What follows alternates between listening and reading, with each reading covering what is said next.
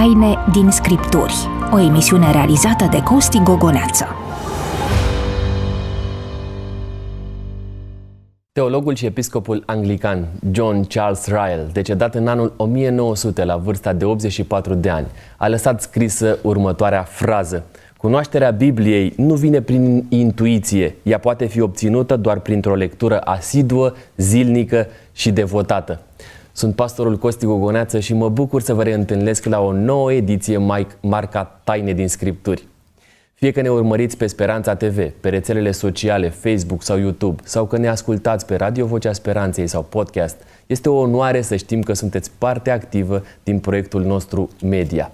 Am primit uh, unul dintre mesajele pe care dorim să vi-l împărtășim în ocazia de față din partea doamnei Lenuța Cârțu pe Facebook. Dumnezeu ne scrie așa. Vă mulțumim mult pentru Taine din Scripturi. Este o emisiune care ne aduce atâtea răspunsuri lămuritoare și competente. Binecuvântări de la Domnul nostru. Mulțumim mult pentru mesajele pe care ni le scrieți, mulțumim mult pentru că ne sunteți aproape și pentru că faceți uh, ca această emisiune să ajungă la cât mai mulți dintre prietenii dumneavoastră. Suntem convinși că le faceți un mare bine. Este momentul să-i salut pe cei doi colegi care au acceptat să-mi fie aproape în ediția de față. Îi spun bun venit și este o bucurie pentru noi să ne fie alături pastorului Lucian Cristescu. Vă mulțumesc pentru invitație și salut pe cei care ne urmăresc. Și de asemenea îl salut pe colegul Daniel Brânzan, care este de fiecare dată împreună cu noi. Doamne ajută! Este un moment bun să introduc uh, rubrica, uh, prima rubrică din ediția de față, întrebarea ta.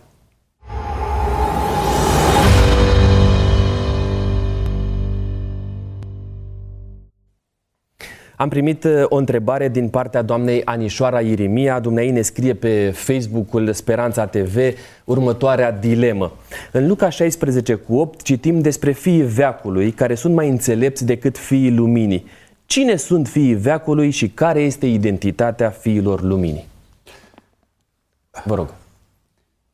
Este o metaforă foarte contrastantă care vorbește de la sine. Lumina și lipsa luminii sau întunericul, care sunt în antagonism.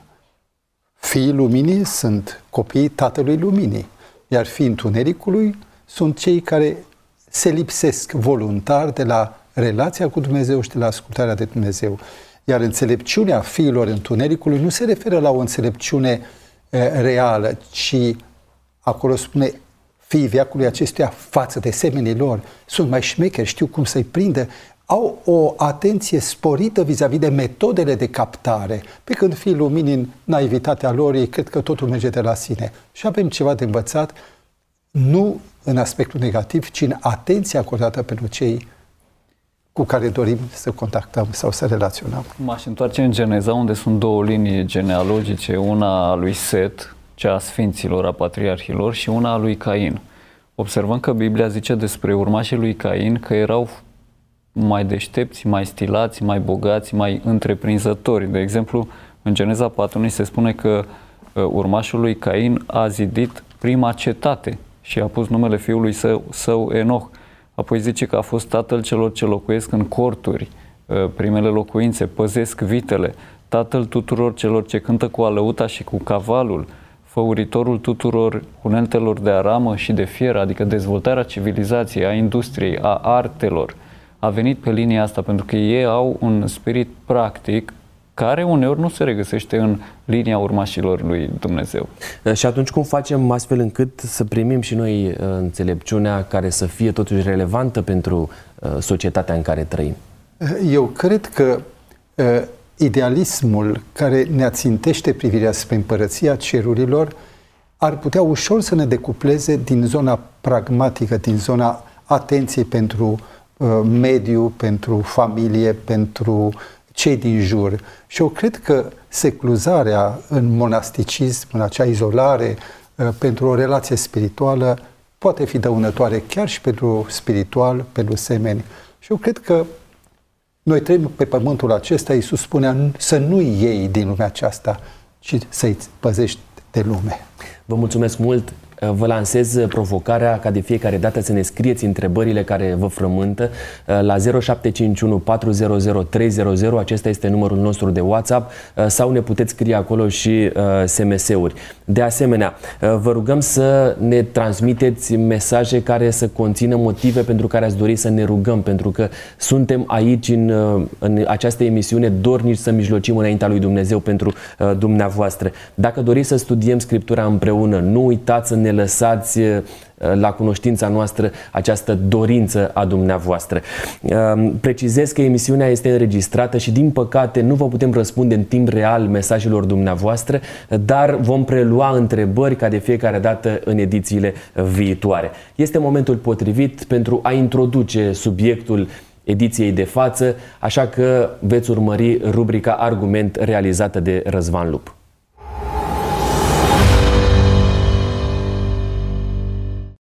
Ideea că morții se întorc în lumea celor vii exista și pe vremea Domnului Hristos. Evanghelia după Matei consemnează impresia regelui Irod, cel care îl decapitase pe Ioan Botezătorul. Irod a auzit vești despre Isus și le-a zis slujitorilor săi, Acesta este Ioan Botezătorul, a înviat dintre cei morți și de aceea lucrează aceste puteri prin el. În altă ocazie, când Hristos și-a consultat discipolii ca să afle ce grad de popularitate atinsese în rândul poporului, ei au răspuns. Unii zic că ești Ioan Botezătorul, alții spun că ești Ilie, iar alții zic că ești Ieremia sau unul dintre profeți. Cu alte cuvinte, Isus era confundat cu personajele populare din trecut – Problema era că Ieremia și profeții din vechime muriseră, iar identitatea trupească a Domnului Isus era confundată cu duhurile profeților.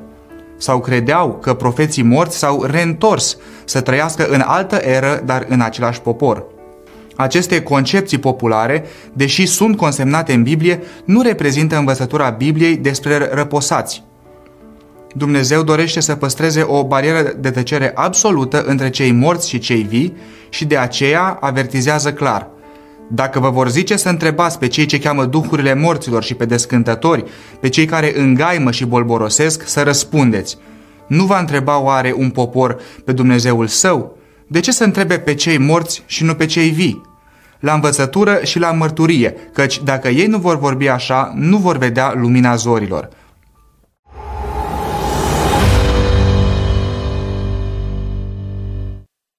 În anul 1979, adolescentul brazilian José Divinio Núñez a fost acuzat de crimă în cazul celui mai bun prieten al său, Mauricio Garces. Cei doi se jucau cu o armă care s-a declanșat în mâinile lui José, omorându-l pe Mauricio. Părinții decedatului au apelat la ajutorul mediumului spiritist Chico Savie, primind astfel o scrisoare de la fiul lor în care acesta nega vinovăția prietenului său. Nu este nici vina lui José Divinio, nici a altcuiva. Dacă cineva ar trebui să-și ceară iertare, acela sunt eu, pentru că nu ar fi trebuit să mă joc, ci să-mi fac lecțiile. Scrisoarea se încheie cu mesajul Sunt în viață. Părinții lui Mauricio au prezentat epistola la proces, iar aceasta a fost acceptată ca declarație a unui martor. După verificarea semnăturii, s-a constatat că era aidoma cu cea a lui Mauricio. Jurații au votat 6 la 1 și au acceptat scrisoarea psihografică drept dovadă. Apoi l-au eliberat pe José Divinio Núñez. Vă întreb, cum stau lucrurile cu adevărat? Să înțeleg că în spatele spiritismului se află Dumnezeu? Vă reamintesc Alături de mine sunt pastorii Lucian Cristescu și Daniel Brânzan. Stimați colegi, pentru început, vă rog să punem bazele discuției pe care o vom purta în ediția de față și într-o ediție următoare. Ca atare, cum să definim în mod corect spiritismul? Diavolul este expert în contrafacere, în imitare. Adevărul are, e singurul care are putere, minciuna nu are. Dar ca minciuna să poată avea putere, se folosește de adevăr strâmbându-l. Ori expertiza diavolului este demonstrată în întâlnirea Mântuitorului din pustie cu diavolul, când n-a venit cu coarde și cu coadă și cu furcă, a venit ca un înger de lumină. Iar me- mesajul lui a conținut multă scriptură și puțină înșelăciune. Același lucru s-a întâmplat și la ispitirea Evei. Iar Apostolul Pavel spune că diavolul vine, va veni ca un înger de lumină să pervertească credința copiilor. Sigur că la prima vedere aparențele spun e Dumnezeu, dar de fapt e un fals Dumnezeu. Spiritismul este dialogul cu morții, mai exact este dialogul cu duhurile morților. Asta e definiția simplă a spiritismului. Comunicarea cu cei care au plecat dincolo. Uh, cine este în spatele acestei idei? În spatele, acest, în spatele morților, întreb, rog, da. în spatele morților este cel care spune Biblia în Evrei 2 că are puterea morții, adică diavolul. Adică, de fapt, spiritismul este comunicarea cu demonii. Foarte interesantă această idee concretă, vă rog. E un caz foarte clar care aruncă lumină. Un parașutist britanic aruncat în spatele frontului, e dat mort, logodnica lui sau soția lui proaspătă, proaspăt căsătorită este devastată, vrea să se sinucidă și atunci îi se propune să ia legătura cu David. Și a legătura și timp de vreo 2 sau 3 ani are cele mai înalte revelații, chiar secrete pe care doar el le știa. Și David vine acasă. Și atunci întreabă, da, n-ai fost mort? Nu, am fost prizonier la nemți. Și atunci eu cu cine am vorbit? Și aici este dovada măestriei înșelăciunii. Potrivit enciclopediei Pilar, spiritiștii uh, cred, Piltar, iertați-mă, spiritiștii cred că până acum există trei revelații date omenirii. Prima dintre ele este Vechiul Testament, apoi Noul Testament și scrierile unui anume Alan Kardec, Kardec uh, care a trăit între 1804 și 1869. El este întemeietorul filozofiei spiritiste. Putem vorbi despre o legătură între Dumnezeu și spiritism? Categoric nu. Uh, Alan Kardec a fost unul din pedagogii remarcabili care a lucrat pe vremea aceea cu uh, Piaget. Deci a fost și el a fost câștigat de uh, spiritism prin experiențele lui esoterice. Faptul că Alan Kardec are atâta trecere, în mod special în zona Americii de Sud, în Brazilia, unde acolo este cardecismul uh, dezvoltat, uh, este contextul, uh, contextul relativ primitiv al creștinilor catolici. În Brazilia, cea mai mare parte din creștinii catolici, vreo 50 ceva la sută, sunt și spiritiști, și catolici și spiritiști.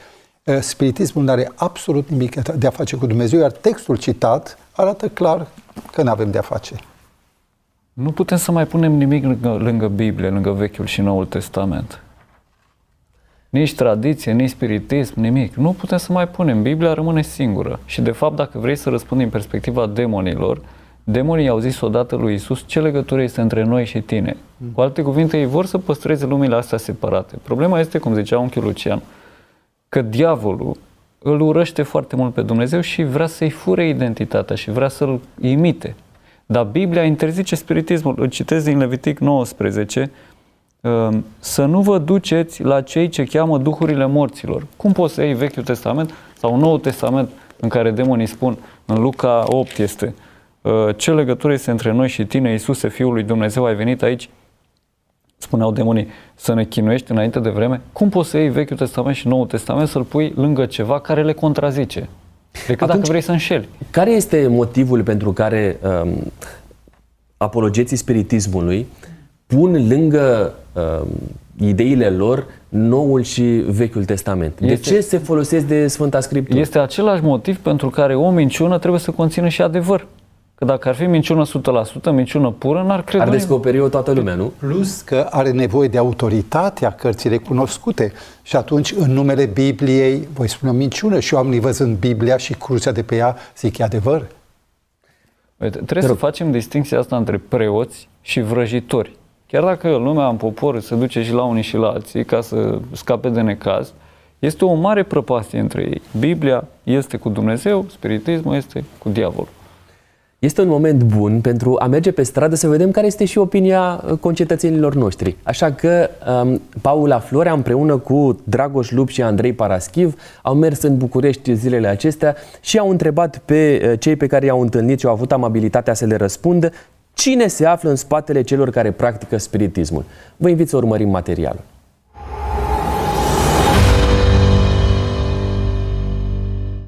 Ce este spiritismul și cine credeți că se află în spatele acestui uh, fapt? Un mic trecușor. Nu știu. Pare rău. Cred că mințile oamenilor. Păi de obicei sunt persoanele care nu prea, ia zi tu, care nu prea au treabă cu religia, din câte știu eu. Spiritismul e un curent vechi. Știu că în secolul XIX se făceau uh, table în Paris, de exemplu, de spiritism, se învârteau mesele, existau scriitori celebri care participau, de exemplu, Victor Hugo. Uh, mă rog, era un paston, se plictiseau, nu aveau ce face și vorbeau cu spiritele. După aia știu că în România uh, era celebru HD-ul. Petricei cu hd după ce și-a pierdut fica, pe Iulia HD, practica spiritismul în castelul său, de exemplu, din uh, Câmpina. Spiritismul este satanism, uh, nu vine niciun mort, vin numai duhurile. Deci nu există morții. Morții sunt în, uh, în treaba lor în alt compartiment, ca să zic așa. Și nimeni nu a avut nimic de beneficiat dacă a știut ceva ce se întâmplă în viitor. Deci în, în creștinism și în Biblie Uh, uh, Apocalipsa spune niște lucruri pentru că de-abia după ce ele se vor întâmpla, uh, omul să vadă că este un plan divin.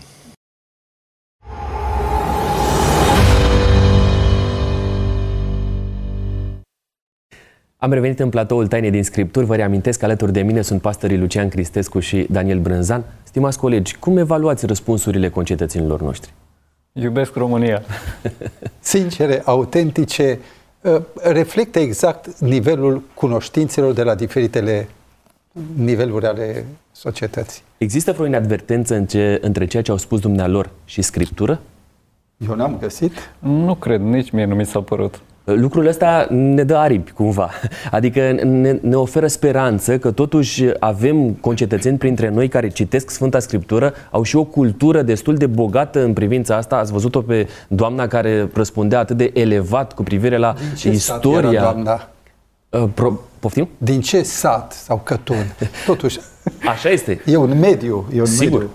Sigur, asta ne ajută să înțelegem că oamenii sunt preocupați să înțeleagă mai mult decât se vede la uh, suprafață. Uh, merg spre Geneza 3 cu 1. Șarpele, spune cuvântul, era mai șiret decât toate fiarele câmpului pe care le făcuse Domnul Dumnezeu. El a zis femeii, oare a zis Dumnezeu cu adevărat să nu mâncați din toți pomii din grădină? Avem argumente care să susțină că în acest context avem de-a face cu un act de spiritism? Care ar fi aceste argumente? Șarpele, în Biblie e foarte clar simbolul balaurului sau a diavolului. Balaurul șarpele e simbolul diavolului. Inclusiv în momentul ăsta în care vorbim despre um, o lume perfectă? Numai puțin. În capitolul 2, Dumnezeu avertizează că există un dușman, un vrăjmaș care va încerca să ispitească. Iar acest lucru deja ne trage semnalul de alarmă că există un antagon, e cineva împotriva. Iar însuși pomul cunoștinței binului și răului era o urnă de vot în care să voteze pentru sau contra lui Dumnezeu. Iar în legătură cu șarpele era mai șiret. Cuvântul șiret e o traducere discutată, pentru că cuvântul ebraic arom înseamnă înțelept, capabil și atrăgător. Deci nu șiretenia, pentru că universul era perfect. Sigur. Practic aici este un act de luare în posesie, de posedare a șarpelui de către nevăzutul diavol și prin șarpe a vorbit și a ispitit femeia. Spiritismul folosește supranaturalul. Șarpele, oricât de deștept ar fi, este necuvântător. În momentul în care vezi că o necuvântătoare glăsuiește ceva foarte interesant și foarte inteligent, că diavolul are predilecție pentru aceștia care sunt foarte inteligenți, atunci îți dai seama că e ceva necurat acolo, pentru că este supranatural și spiritismul tocmai de asta uzează, nu de lucrurile obișnuite, ceva care este peste, adică cum un șarpe să vorbească și nu dă niște replici așa ordinare. Așa da, e interesant că tot tabloul ăsta ne duce inevitabil la o întrebare și anume, cum explicăm noi că satana a avut acces asupra creației lui Dumnezeu în cadrul perfecțiunii desăvârșite? Pentru că, până la urmă, Dumnezeu a trecut toate animalele și toate creația lui prin fața lui Adam.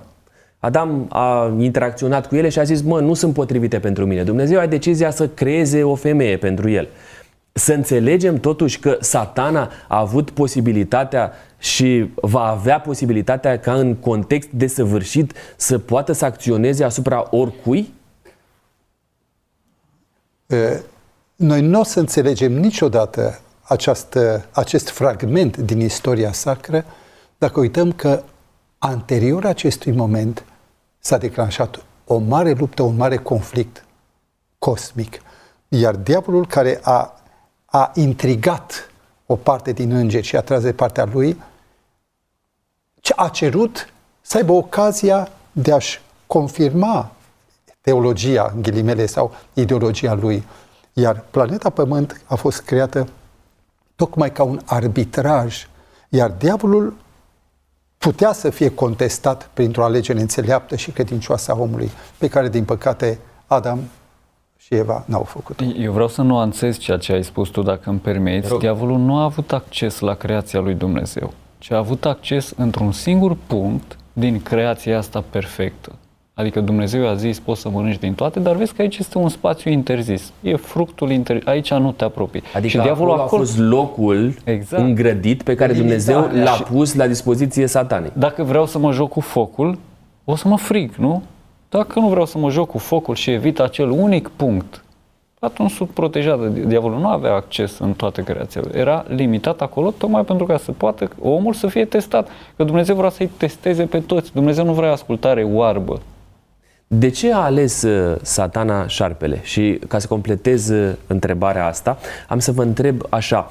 Uh, are satana capacitatea de a-și alege un medium fără ca mediumul să-și dea acordul? Păi da, un animal nu are libertate de alegere, iar șarpele, din câte spune chiar preambulul ispitirii, era cea mai cântătoare, cea mai fermecătoare, atrăgătoare ființă. Și atunci, sigur, a folosit oportunitatea maximă. Uh, văd că Dan caută în scriptură. Dacă mergem puțin mai departe uh, și ajungem la om care are rațiune, Satan are, poate, poate folosi omul ca medium fără ca să primească acordul din partea persoanei respective? În două cazuri, da. Și aici este marea capcană sau marea viclenie a celui rău. Diavolul poate ataca prin păcat, dacă omul nu discut cu diavolul, discut de pasiunea mea, alcoolul sau altul, alta. Și dacă eu dau curs mărfii ofertei lui, fără ca să aleg, eu am intrat deja în plasa lui. Iar al doilea lucru foarte semnificativ, în care mulți care frica. În momentul mm-hmm. în care ți-e, ți-e frică, tu dai un uh, un credit. Cred că tu îmi faci rău. Și dacă cred în diavolul, el atacă. Deci păcatul și frica sunt două căi prin care diavolul se furișează și nu ia în posesie. Există mai multe grade de posedare. Este influență uh, și posedare. Este ultima fază în care omul nu mai are niciun fel de capacitate de a se împotrivi și trebuie o putere din afară, cum s-a întâmplat în cazurile biblice. Spiritiștii profesioniști au un parteneriat cu diavolul. Bine, nu cu Lucifer. Ei consideră că este o zeitate care este și pe aici prin Biblie, în fine, dar în realitate identitatea lui este diavolul. E, dacă ai un parteneriat, înseamnă că ești ca un prieten și colaborezi împreună. Nu trebuie să-i cer voie de fiecare dată ca să faci ceva, că e o relație foarte apropiată. Totuși, chiar în astfel de cazuri, citesc din numeri capitolul 24, că Balaam, care era un ghicitor profesionist, un vrăjitor, un fost credincios al lui Dumnezeu care deraiase fost de la profet. calea cea dreaptă, uh, s-a dus să blesteme poporul lui Israel și a încercat cu descântece să-l blesteme, dar Dumnezeu l-a oprit. L-a oprit și zice aici că Balam a văzut că Domnul găsește cu cale să binecuvânteze pe Israel și n-a mai alergat ca în celelalte rânduri la descântece, că a văzut că Domnul nu-i permite să facă asta. Deci și în cazuri extreme, Dumnezeu îl limitează pe diavol, pentru că eu sunt cu Dumnezeu, nu Dumnezeu e mai puternic. Cred că aici trebuie să adaug ceva în plus. Limitare însemnează, e corect spus, dar limitare ar însemna că are totuși o autonomie și o capacitate de a acționa după capul lui. Ori acest lucru nu este adevărat. Diavolul nu poate face niciun pas. Gândiți-vă la textul din Matei 8 cu 31 de spune dracii rugau, fiți atenți, îi văd pe draci rugând pe Iisus, deci se rugau, să le dea voie pentru că dacă Dumnezeu nu le dă voie, nu au, dracii n-au nicio capacitate. Deci, practic, pentru oamenii obișnuiți care ne ascultă, n-ar trebui să le fie teamă de faptul că dintr-o dată diavolul îi posedă sau are acces în viața nu. lor și îi controlează să facă anumit... Nu, așa ceva nu e. Nu, nu este permis de Dumnezeu. Nu că n-ar avea putere, are puterea, dar Dumnezeu nu-i lasă, nu lasă pe diavol să A facă. A trebuit să asist sau să consiliez mai multe cazuri de persoane uh, bântuite sau mm-hmm. chinuite de cel rău. Foarte interesant. Da, și primul act era înfricoșarea. Auzi scomote, se mișcă ceva. Domnule, dacă ar putea să-ți facă rău, ar veni pe tine, te-ar sânge de gât, te-ar bate, dar Dum- nu. Dumneavoastră, unchiule, nu vă era teamă când le ascultați mărturia? Am stat față în față cu o persoană care se zvârcolea, efectiv, urla și se zvârcolea, iar eu cu colegul meu te rugam în liniște, pentru că scrie un text extraordinar este din 1 Ioan, capitolul 5, uh, cu versetul 18, care spune așa, și merită să, să știți și voi unde este. Ah, acum. Zice, hmm, știm că oricine este născut din Dumnezeu nu păcătuiește. Nu la asta mă refer. Ci cel născut din Dumnezeu, cu majusculă, Iisus Hristos, îl păzește și cel rău nu se atinge de el. E clar. Deci cine este ascuns în Hristos este ocrotit ca într-o cetate, ca într-o armură. Hristos este stăpânul, noi pe El îl slujim și El este, ne blindează, nu se poate. Și au fost oameni față în față cu o hoardă de demoni. Sunt uh, cazuri, uh, o să discutăm noi de dacă va, va fi cazul. Mă drept spre dumneavoastră, vă încurajez să ne scrieți mesaje 0751 400 300 este la dispoziția dumneavoastră. Dacă aveți comentarii sau întrebări pentru noi, nu ezitați să ni le transmiteți. În 1 Samuel 28 cu 7 citim așa. Saul a zis slujitorilor lui, căutați-mi o femeie care să cheme morții ca să mă duc să o întreb. De ce și-a dorit Saul să ia legătura cu o persoană decedată. Care a fost motivul pentru care un rege al lui Israel, care l-a cunoscut pe Dumnezeu în mod personal, să ajungă într-o situație de genul acesta? Versetul 6 din același capitol spune Saul a întrebat pe Domnul, Domnul nu i-a răspuns nici prin vise, nici prin urim, nici prin proroci. El care cochetase mult cu Dumnezeu, care de multe ori accepta și se răzvrătea și era acceptat pe Dumnezeu, iar se răzvrătea, la un moment dat a trecut o linie roșie, iar linia roșie nu însemnează că el era damnat, ci el trebuia să se întoarcă prin smerenie și pocăință. Ori era mult mai simplu pentru el să apeleze la vrăjmașul lui Dumnezeu, căutând să dea cortina prezentului la o parte, să vadă ce se întâmplă în viitor. Iar dacă facem analiza acestui capitol, vom vedea cu stupoare că el însuși împlinește previziunea. Este self-fulfilled prophecy. Aș vedea și partea asta psihologică în care uh, Saul este un pic depresiv și se simte vinovat și față de Samuel pentru că nu-l ascultase și acum uh, ar vrea cumva să facă ceva pentru Samuel, să-i arate respect, să și în felul ăsta. E o zonă Cam așa s-ar putea explica. Bun, aducem în uh, realitatea contemporană istoria lui Saul. Ce împinge pe oameni astăzi să ajungă să apeleze la un medium pentru a vorbi cu uh, cei decedați. Este de ce accesul, ar face un om astăzi? E clar, este accesul direct la supranatural, fără obligații. Cu Dumnezeu trebuie să mă subordonez, să, să-mi aliniez opțiunile valorilor, principiilor sale. Aici nu-mi cere nimic. Plătesc 50 de lei sau 500 și îmi spune tot, fără Dumnezeu, și fac ce vreau. Iar omul vrea să rămână independent. Ori independența a fost mama sau poarta prin care a intrat și păcatul Evei în lume. Este, este o dragoste idolatră, că tot zicea dumnealui despre iubirea asta exagerată a lui Adam față de Eva, că Dumnezeu avea soluții, chiar dacă Eva păcătuia și Adam nu păcătuia.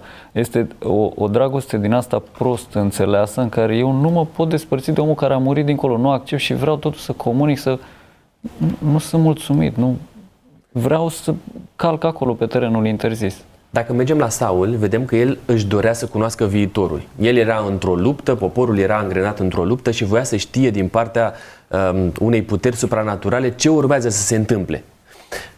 Astăzi, care este dorința oamenilor? Rămâne aceeași? Adică uh, apelează la spirite pentru a cunoaște viitorul sau există alte interese la mijloc? Eu cred că, așa cum a spus Dan, uh, atașamentul față de cineva de care mi-e dor și care îmi trebuie, îi poate împinge, cum am împins-o pe Betty față de parașetistul de care am amintit mai înainte, David, uh, pe de o parte. Pe de altă parte este teama de necunoscut sau teama mm. de viitor. Și este atât de necesar pentru om sau să se încadă în Dumnezeu sau să-și spele creierii, cum sunt mulți care beau și n-au treabă. Uh, deci mm, acceptă de bunăvoie o bloană în fața gândirii sau dorința de a ști să aibă o balustradă sau niște repere în necunoscut ca să se simtă confortabil. Necunoscutul este bun ca să ne încredem noi în Dumnezeu și să lăsăm pe El să ne conducă. Și atunci nu mai avem teamă de viitor. Domnul a lăsat niște taine, nu doar din Scripturi, taine ale vieții. De exemplu, Dumnezeu nu ne anunță când murim. Și moartea nu vine și ce la bine e că da. nu ne anunță. Asta e o chestie foarte bună. Așa Dumnezeu vrea ca după moarte să existe o tăcere absolută. Bine a zis Răzvan. Este o tăcere absolută. Dacă eu nu respect asta, mă duc dincolo. Și dincolo este altcineva.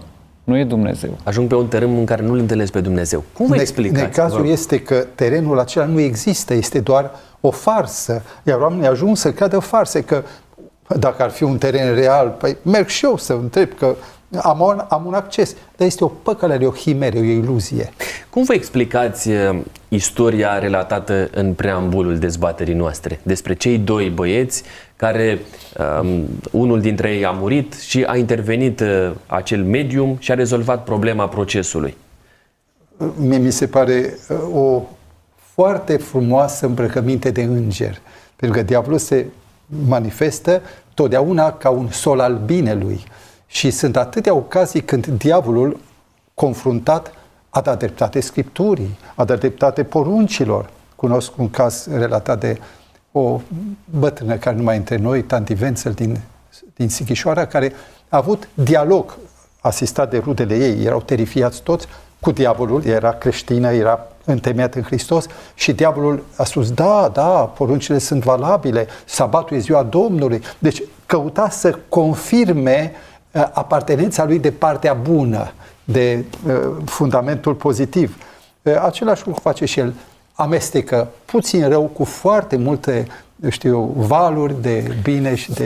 Este muzeu în România, este carte scrisă sub influența demonilor, nu doar o semnătură dintr-un vis pentru o mărturie într-un tribunal. Problema este că judecătorul a acceptat așa ceva, ceea ce înseamnă că o redută morală a fost cucerită. E totuși un context social în, în Brazilia, America da. de Sud, unde spiritismul este în vogă și oamenii uh, trăiesc în spiritism. O să-l actualizăm în ediția viitoare, să vedem cum trăiesc românii, creștinii români în contextul ăsta al spiritismului, pentru că sunt niște practici care ne ridică niște semne de întrebare. Dar până atunci, vă reamintesc dumneavoastră numărul de telefon 0751 400 300, scrieți-ne, adresați-ne întrebări, um, comentați, Uh, dacă doriți să uh, aduceți anumite completări, faceți-o, suntem aici să ascultăm opinia dumneavoastră, chiar și criticile pentru a reuși să ne dezvoltăm și să fim mai aproape de ceea ce dumneavoastră doriți să primiți ca răspunsuri din partea Scripturii în fond. Exodul 7, uh, două versete de aici, 10 și 11, Moise și Aron s-au dus la Faraon și au făcut cum poruncise Domnul. Aron și-a aruncat toiagul înaintea lui Faraon și înaintea slujitorilor lui și toiagul s-a prefăcut într-un șarpe. Dar Faraon a chemat pe niște înțelepți și pe niște vrăjitori și vrăjitorii Egiptului au făcut și ei la fel prin vrăjitoriile lor. Cum, cum îmi pot da eu seama dacă o persoană este prorocul Domnului sau este un medium spiritist? Păi uite că s-ar putea să nu poți să-ți dai seama. E, pentru că stau în fața unui ilu- iluzionist optic și ăla mă face să văd ce nu e. Înțelegi? și ăla nu, e, și, adică aș vrea să fie mai concretă explicația pentru că... Adică sunt oameni care nu sunt magice, nu sunt spirite și pot să facă niște lucruri care să te uimească, să zici nu are cum să intre o sabie prin mine și să treacă, să ajungă în partea cealaltă. Aici cu vorba... atât mai mult cu, în fața unor puteri supranaturale. Aici e vorba de tehnici, tehnici prestidigitație, ci că iuțială de mână și nebăgare de seamă. Uh-huh. Asta este principiul. Uh-huh. Pe lângă tehnici, eu cred că magicieni mulți magicieni umblă chiar și cu necuratul. Dar nu era șarpe viu ăla. Categoric că nu era șarpe viu. Era o iluzie. Iar uh, iluziile pot avea două, uh, două rădăcini, două explicații. Incapacitatea mea de a distinge sau îndemânarea diavolului de a-mi provoca ceva uh-huh. vizual, uh-huh. obiectiv, aș putea spune, dar care nu e în realitate. Pășim totuși pe un teren în care nu ne putem da seama și nu putem deosebi autenticul de uh, Dacă de vrei de să fals. te lupți cu diavolul, nu o să câștigi niciodată. Nici Totuși nu, nu nu trebuie să există- începi lupta. Totuși nu există niște um, caracteristici obiective pentru a diferenția pe oamenii lui Dumnezeu de mediumul, de mediumii uh, spiritiști? Uh, Singurul criteriu obiectiv este cuvântul lui Dumnezeu. Uh, Principiile, Dar valorile uitați-vă la da. satana care atunci când îl duce pe Isus în ispită, în pustie, folosește cuvântul lui Dumnezeu. dar folosește incomplet. Și aici este partea interesantă. La a doua ispită citează totul fără elementul cheie în toate căile lui. Nu le redau pentru că nu avem timp, însă întotdeauna va trunchia Scriptura, întotdeauna va lua o parte care convine. Păi nu face așa și ghicitoarea care vine cu pendula sau deschide să-ți vină să-ți citesc. Faptul că se folosește de Biblie nu semnează că Vom citește din discuta Biblie. despre deschiderea cărții în ediția următoare, că e foarte interesantă practica asta. Te rog. Biblia spune că va veni o vreme în viitor în care toți vrăjitorii și necurații și spiritiști așa vor fi învinși de o putere mai mare. Eu aștept zilele alea. Adică ei vor face niște minuni, Dumnezeu va face alte minuni mai tari. Și o să recunoască ei, după cum ai citit tu aici din Exodul 7, a, asta noi nu putem face, asta e degetul lui Dumnezeu. Asta e lupta. Și în Daniel a fost la fel. Erau unii cititori în stele, vrăjitori, vestiți, magicieni și când au fost puși față în față cu provocarea de a descoperi ce visase împăratul noaptea, Dumnezeu le-a pus așa niște ochelari și n-au putut să-și mai dea seama. Și asta se va repeta. Și totuși există și un prag dincolo de care Dumnezeu nu permite diavolului să intervină. El nu poate face orice. Face anumite Da. lucruri. În experiența faraonilor, a faraonului cu Moise, se vede foarte clar că a reușit să facă doar o, o minune și jumătate, iar restul până la 10 n-a mai putut. Deci e totuși o limită după care Dumnezeu spune asta nu. V- a- L-ați adus în discuție și pe Daniel. Daniel a avut o atitudine care probabil că ar trebui să se regăsească și printre oamenii lui Dumnezeu pentru a se face diferența între ei și oamenii satanei, și anume rugăciunea în numele Domnului nostru Isus Hristos. Mhm. Spiritiștii nu prea se roagă. mai ales în numele Domnului. Da. Um, Pentru că vorbim despre asta și cred că este un atribut important al oamenilor lui Dumnezeu, este momentul bun să vorbim despre uh, următoarea uh, rubrica noastră care se numește Rugă pentru tine.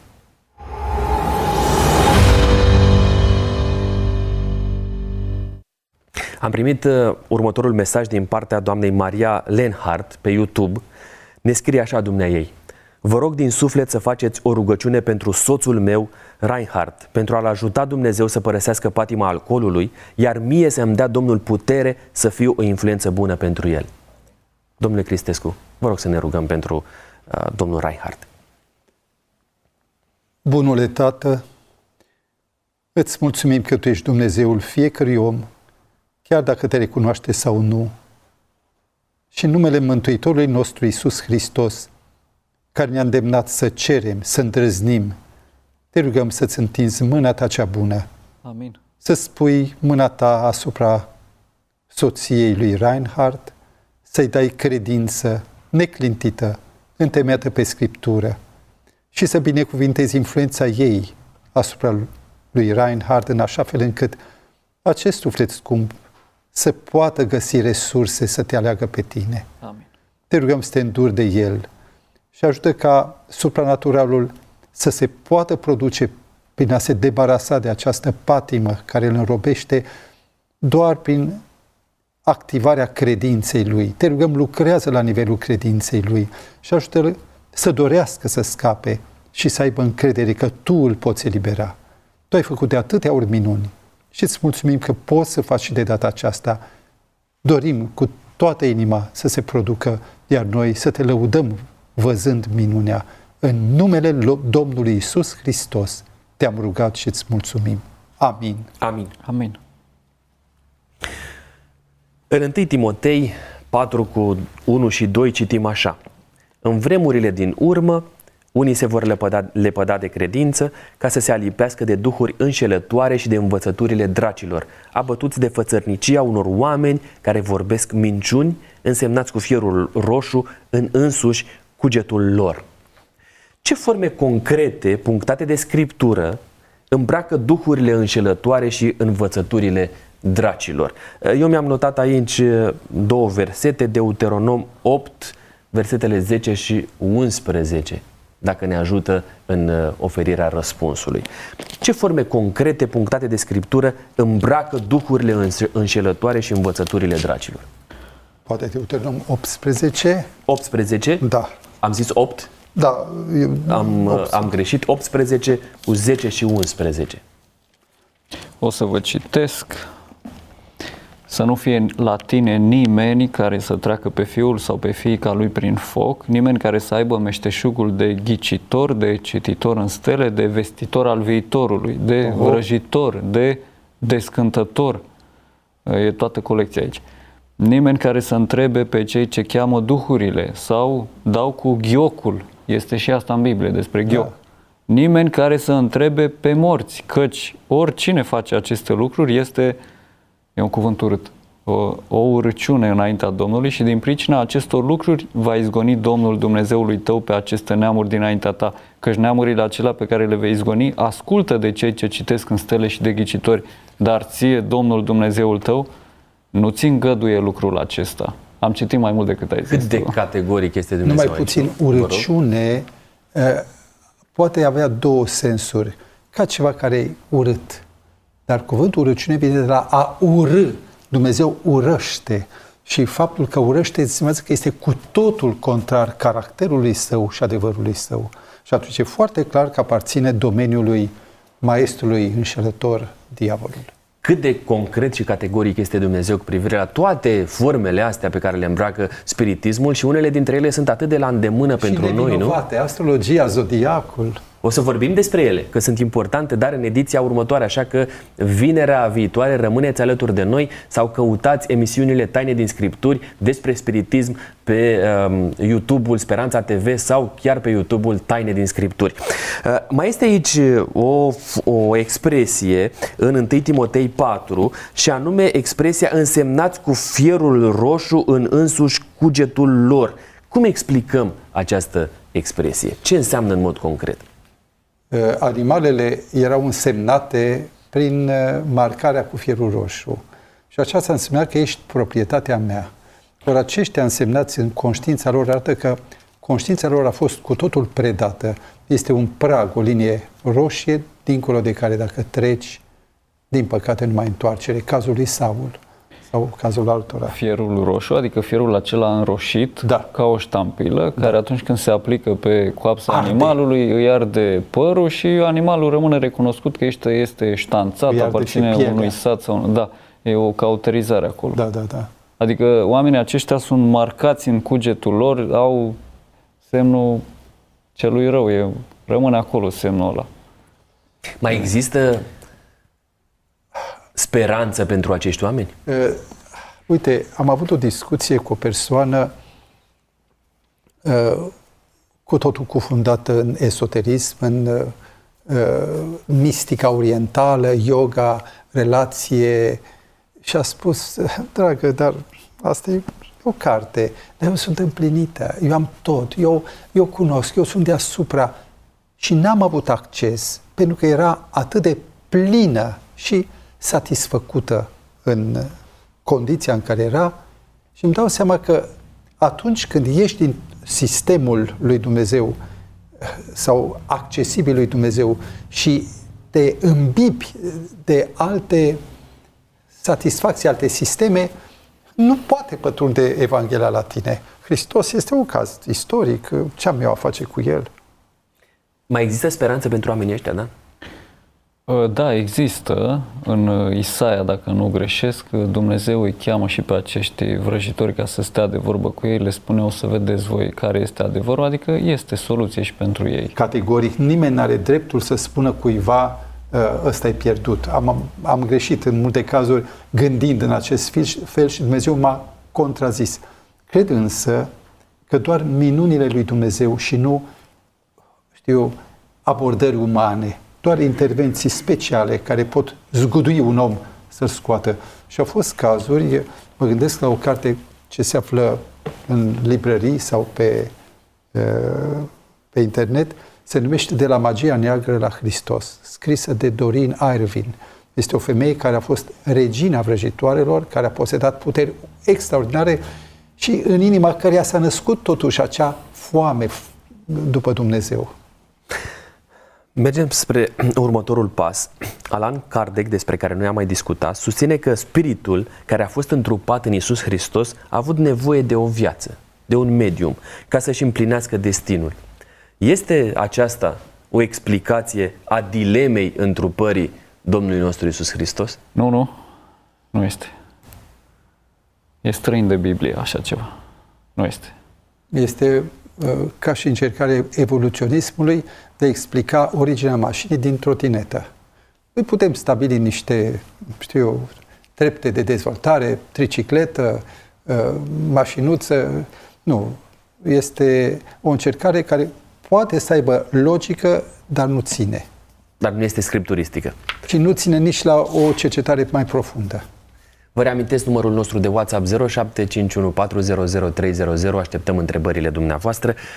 Ultima întrebare din uh, dezbaterea de astăzi pentru a duce apoi um, emisiunea noastră spre ultimele două rubrici, răspunsuri fulger și exercițiul de, sin- de sinceritate. Până atunci, în Brazilia, țara cu o creștere exponențială a creștinismului, dumneavoastră ați mai făcut referire la ea, ba chiar a adventismului, acolo numărul adventiștilor de ziua șaptea este probabil cel mai mare din lume, alături de alte zone uh, din, uh, uh de pe continentul african, care numără în momentul de față 209,5 milioane de locuitori în Brazilia. Între anii 2000 și 2010, recensământul brazilian a înregistrat o creștere a numărul spiritiștilor cu 65%, de la 2,3 milioane la 3,8 milioane. Pe de cealaltă parte, specialiștii susțin că statisticile reale ar fi mult diferite, undeva la 20 de milioane de spiritiști. Din punct de vedere al profeției biblice, care este miza unei astfel de realități? Nu înțeleg exact uh, întrebarea. Dacă vorbim din perspectiva apocaliptică, Aha. de ce se pune atât de mult accent pe spiritism și a evoluat atât de mult, a prins atât de mult?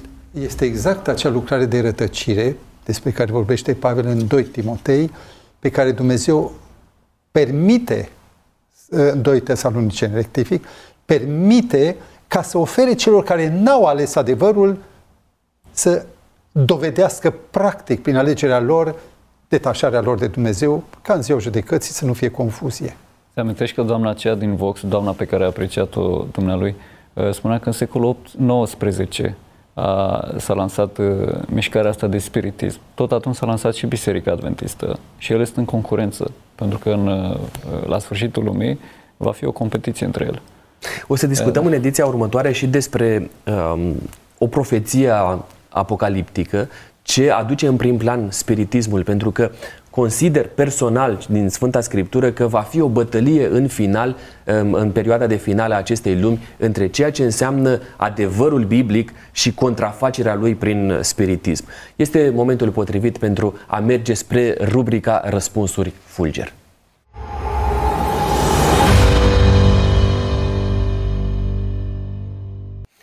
Sunt aici întrebările pregătite pentru răspunsurile fulger pe care urmează să le primim din partea dumneavoastră. Prima întrebare, care sunt cele mai comune practici spiritiste care se regăsesc printre creștini? O să dau un răspuns mai dur, te rog să mă ierți, dar este un răspuns adevărat. Uh, una dintre cele mai comune practici spiritiste printre creștini este rugăciunea la Fecioara Maria care este decedată. Doriți să completați? Mă opresc. Mergem mai departe. Cei care practică spiritismul intră sub incidența păcatului împotriva Duhului Sfânt, care este păcatul de neiertat? Din fericire, nu. Deși este un păcat foarte lunecos din care greu ieși. Nu, Biblia spune în Isaia 47, vino dar cu descântecele tale și cu mulțimea vrăjitoriilor tale, cărora ți-a închinat munca din tinerețe, poate că vei putea să tragi vreun folos din ele, poate că vei izbuti, adică Dumnezeu îi cheamă și pe ei la pocăință. Bravo! Ce atitudine are Biserica Adventistă față de credincioșii săi care ar cădea în patima spiritismului? Compasiune, încercare de a aduce înapoi la sursa de lumină și rugăciune cu insistență. Iar dacă se trece de linia roșie, este recunoașterea faptului că omul însuși s-a despărțit. Nu este exclus, ci doar se constată o detașare de eh, corpul bisericii. Și ultima întrebare din această rubrică. Care este cea mai subtilă formă de spiritism din zilele noastre? Cultul morților.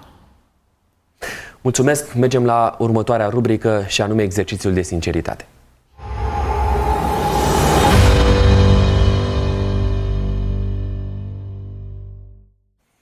Domnule pastor Cristescu, vă rog să alegeți unul dintre cele trei cufere. Unu.